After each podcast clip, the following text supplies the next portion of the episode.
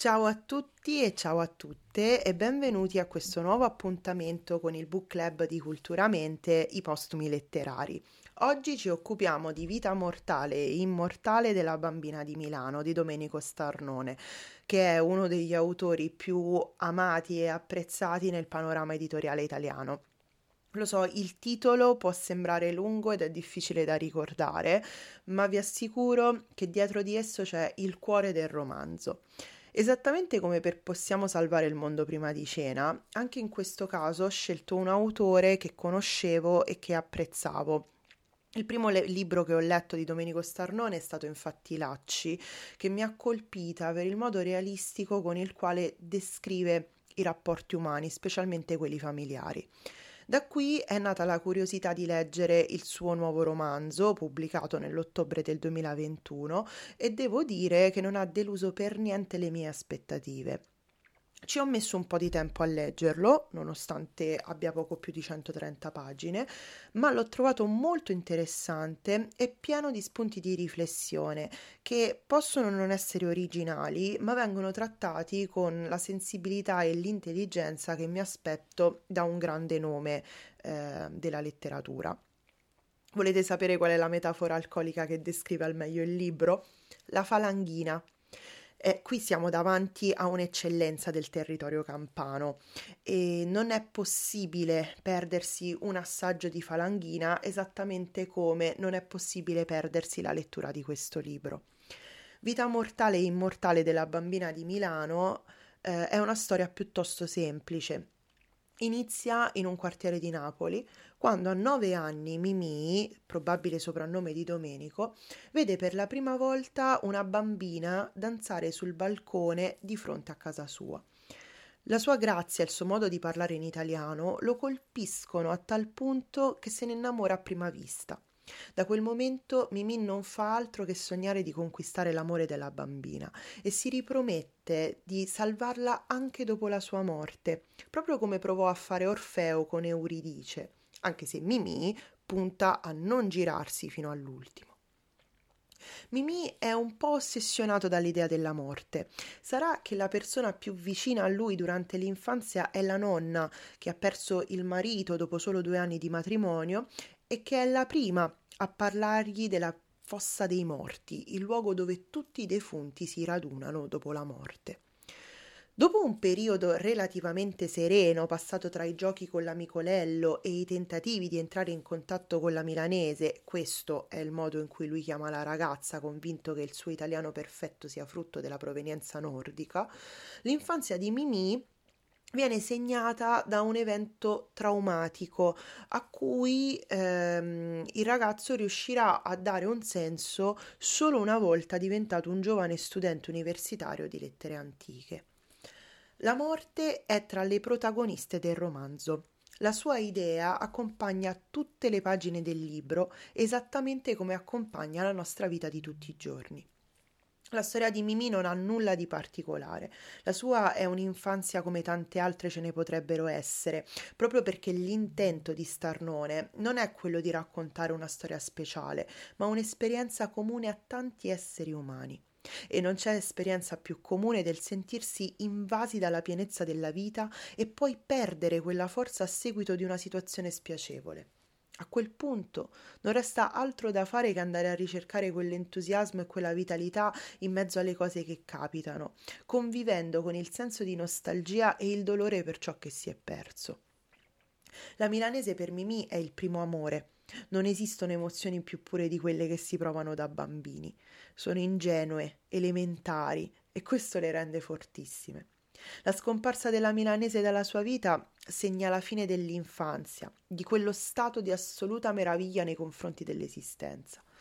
Per Mimì diventa molto più difficile fare e anche capire ciò che vuole e si lascia andare a ciò che capita ma inconsciamente non rinuncia del tutto a quella scintilla che lo aveva animato da bambino. La morte si palesa non solo per ciò che è, ma anche come mancanza di fuoco vitale. È uno spettro, sempre presente nella vita di Mimì, inquietante, silenzioso, ma anche rivelatore. È grazie alla sua presenza che il bambino prima e il ragazzo dopo alimenta la sua fantasia e scopre la sua passione per la scrittura.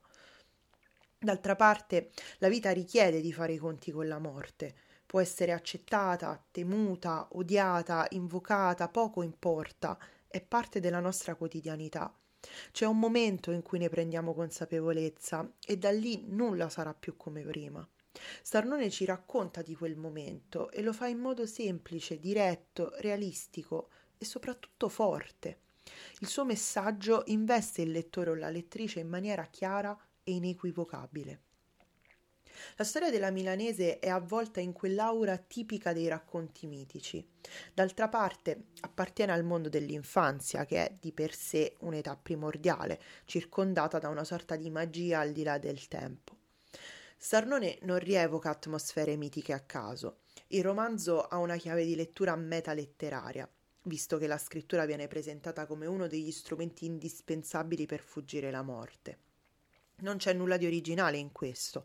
Da secoli la poesia ci testimonia che l'abilità di uno, di, di, un poeta o di una poeta nel tradurre in versi la propria esperienza biografica può renderlo o renderla immortale. Lì dove la vita fallisce arriva l'arte, con la sua capacità di fissare l'attimo in una forma esteticamente convincente, tanto da durare potenzialmente fino alla fine dei tempi. Questa forma è in grado di riprodurre appieno le emozioni che l'hanno ispirata? Starnone a un certo punto ci dà la risposta dicendo, scrivendo anzi.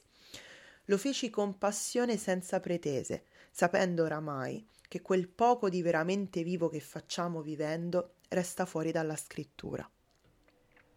I limiti della letteratura e del mito non sono palesati, ma si trovano leggendo tra le righe. Essi riguardano soprattutto la tendenza ad allontanarsi dal reale per trasfigurarlo e dargli un senso più profondo. Il che risulta ancora più interessante pensando che Starnone, come autore, fa l'esatto contrario. La sua storia parla di mitizzazione, ma non è affatto mitica. Anzi, come ho ripetuto più volte, è quanto di più semplice ci possa essere. Il romanzo è scritto in prima persona da un Mimì ormai vecchio che finalmente riesce a tradurre in parole quanto vissuto con la bambina milanese e con sua nonna. È una riflessione sulla morte e sulla scrittura ed è inevitabile domandarsi se dietro a questo personaggio non si celi proprio l'autore. Sarnone si conferma mm, molto abile nel raccontare gli esseri umani e i loro rapporti. Se è vero che conosciamo bene solo il protagonista, mentre tutti gli altri prota- personaggi vengono filtrati dalla sua visione, è anche vero che sono tutti credibili e utili a delineare il tema della storia. La figura della nonna ce lo dice chiaramente. Da una parte abbiamo una donna ormai vecchia, quasi analfabeta, trattata alla stregua di una cameriera, che si anima nel momento in cui finalmente le viene data attenzione.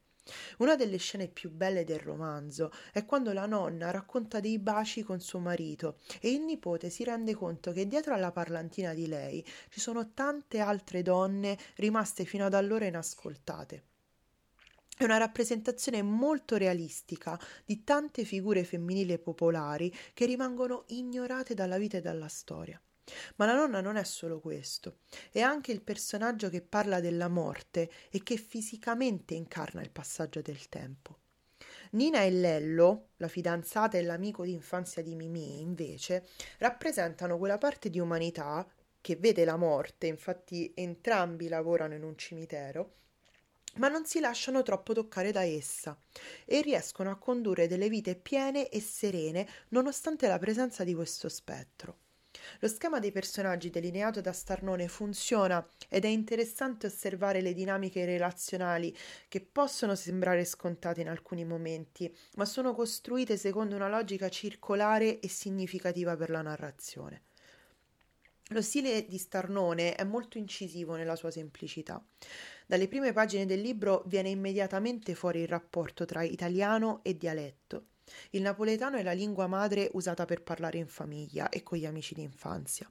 La scuola porta Mimì a conoscere l'italiano, un idioma a cui viene da subito associata un'idea positiva e di emancipazione sociale ed elevazione culturale. L'italiano è la lingua che parla la milanese ed è perciò perfetto, proprio come la bambina. Il dialetto diventa il linguaggio della violenza, della povertà, dell'espressione cruda oppure l'oggetto di indagine universitaria per andare a ritrovare le origini nazionali.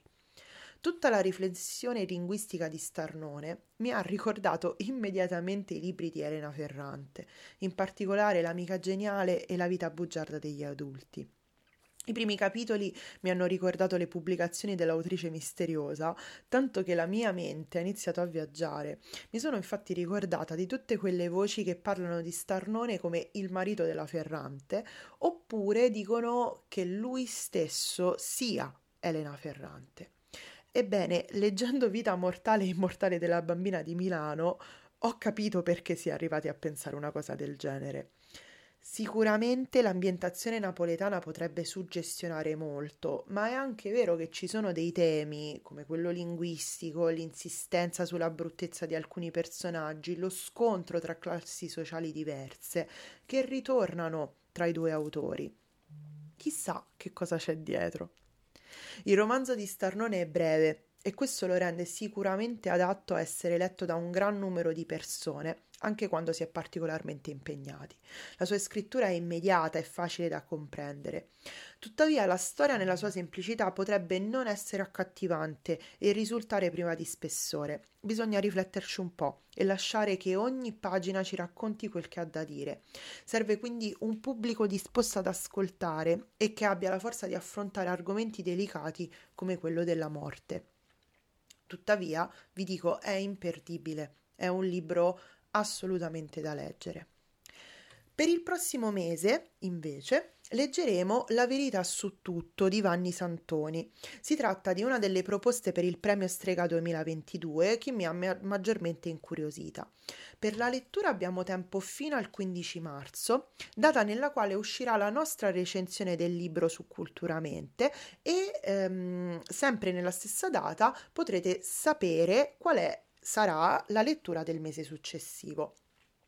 Se lo leggete con noi e avete voglia di parlarne insieme in una live, non dovete fare altro che scriverci all'indirizzo email bookclubculturamente-gmail.com oppure potete contattarci su uno, uno dei nostri canali social.